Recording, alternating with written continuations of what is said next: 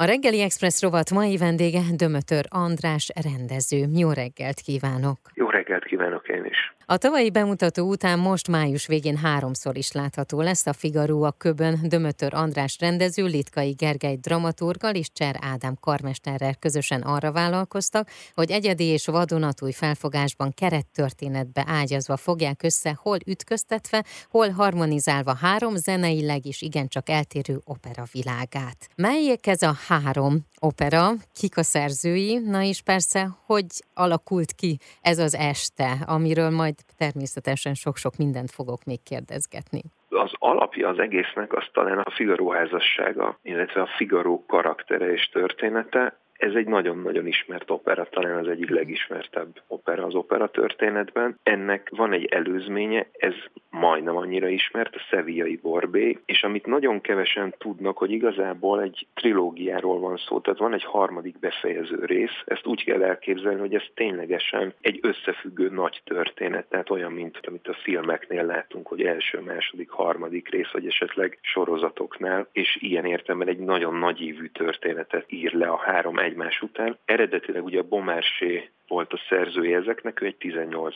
századi francia drámaíró volt, és annyira sikeres volt, hogy már az életében, illetve nem sokkal azt követően a két nagy főművéből, tehát a Sevillai Borbéból és a Figaro házasságából készültek operák, és a harmadik darab, amit írt, ez annak az a cím, hogy a bűnös anya, ez uh-huh. nem volt annyira sikeres, mert ez már egy ez sokkal komorabb volt, és ez már inkább a polgári dráma felé húzott, tehát a másik kettő az két klasszikus vígjáték.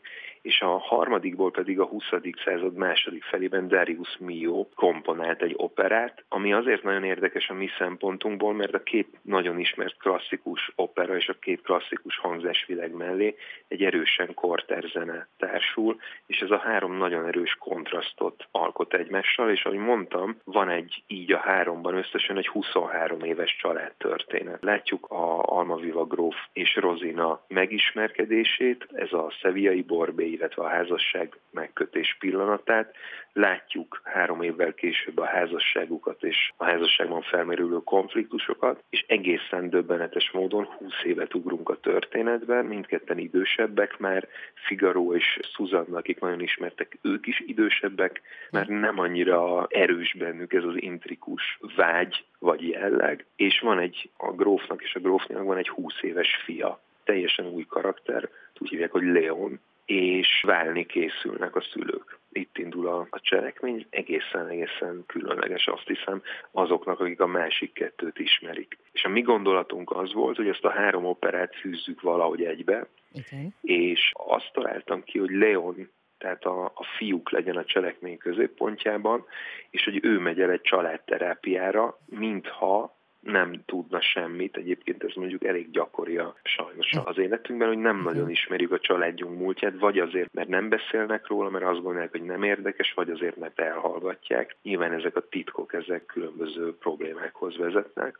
mint az elhallgatás, uh-huh. ezt tudjuk a családterápiákból. Tehát mi abból indulunk ki, hogy mi lenne, ha Leon nem tudná, hogy mi a családjának a története, és elmenne egy ilyen családterápiára. Ez egy zenés családterápia, tehát noha pszichológiailag próbál valamennyire hiteles lenni, de azért inkább egy, egy nagyon vicces és nagyon játékos formát kell elképzelni, nem véletlen, hogy Litkai Gergő a, a társírója ennek, tehát azért alapvetően egy komédiát próbáltunk még így is kreálni az egészből, és a családterápiában visszafele haladva ismeri meg a családja múltját és a szüleinek a történetét, és ez vezet egészen váratlan fordulatokhoz, mert a bűnös anyának van egyébként az eredeti darabnak egy olyan meglepő fordulata, ami azok számára, és ki ismerik ezeket a, a két nagy klasszikus operát, teljesen átértelmezi a történetet, tehát ott még valami kiderül utólag a gróf és a grófné Figaro és Susanna történetéről is. Uh-huh.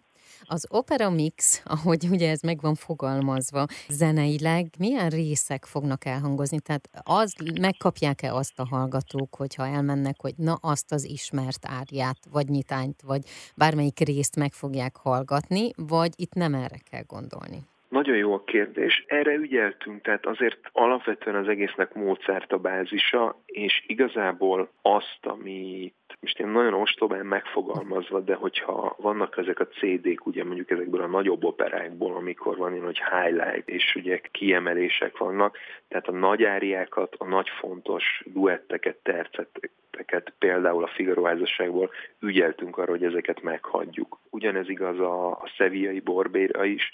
Nyilván biztos, hogy lesz olyan, aki eljön, és lehet, hogy van egy olyan személyes kedvence, ami éppen kimarad. Uh-huh. Ezért arra ügyeltünk, hogy ezek a picit fura így mondani, de ezek a slágerszerűségek, nélkülözhetetlen dallamok és zenei részletek, ezek belekerültek. Nyilván, mivel mi jó operája nem nagyon ismert, ott ezért a, a válogatás, az, hogy mit emeltünk ki belőle, azzal kapcsolatban nem volt egy ilyen szempontunk, de az mindenképpen cél volt, hogy az is, aki ismeri ezeket az operákat, az is megkapja azt, amit szeret bennük, meg az is egy cél volt, hogy aki nem ismeri, azért ő is nagyjából megismeri ezeket az operákat. Tehát történetek így is valahogy el vannak mesélve, az eredeti cselekmény is összeáll, és egy nyilván az, ami itt nagyon különleges nálunk, hogy ezek egymás mellé téve, meg ezekkel a kis prózai átkötő szövegekkel, ezek egyes jelenet, amit már ismerünk, az attól, hogy egy másik mellé van téve, tehát mhm. esetleg a múltból ugrunk oda, vagy, vagy már tudunk valamit, hogy mi, fog, mi lesz a következmény a jövőben ennek, amit éppen most látunk, ezért mindegyiknek egészen más fénytörése van az mhm. ismert részleteknek is. Én ahogy megnéztem a videót, amely ugye az operának az oldalán már elérhető, illetve a képeket, így azt láttam, hogy három szín világ uralkodik az egész opera mix alatt. Ez az arany vagy sárga, a fehér, illetve a fekete szín. Igen. Ez miért?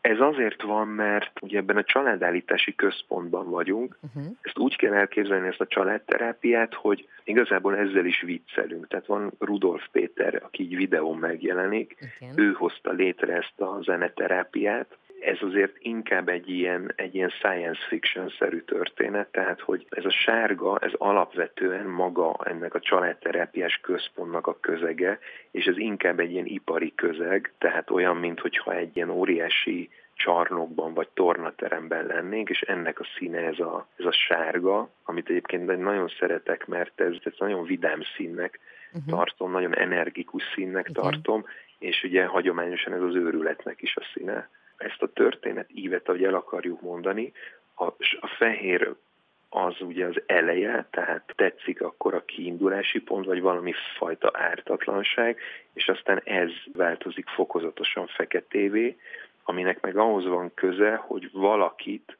és ez már egy ennyi titkot talált el, el lehet árulni, hogy a fiúnak a születésnapján amikor Leon megszületik, az ő születésnapjai vannak, akkor a gróf és a grófné minden születésnapján feketébe öltözteti a lakást, tehát valakit vagy valamit gyászolnak. Uh-huh és ezért a fekete lesz még egy ilyen domináns szín, de nyilván a, ez nem uralja le a látványt, hiszen sárga veszik körül, tehát ez egy erős kontraszt is. Kíváncsiak ezek után erre az előadásra, és szerintem elég jól felcsigáztuk a hallgatóságot, akkor május 27-én, 28-án és 29-én az Eiffel Műhelyházban a Bánfi Miklós teremben megtekintheti ezt az előadást. Köszönöm szépen. Köszönöm a lehetőséget, és várjuk a, várjuk a hallgatókat. A reggeli express mai vendége Dömötör András rendező volt.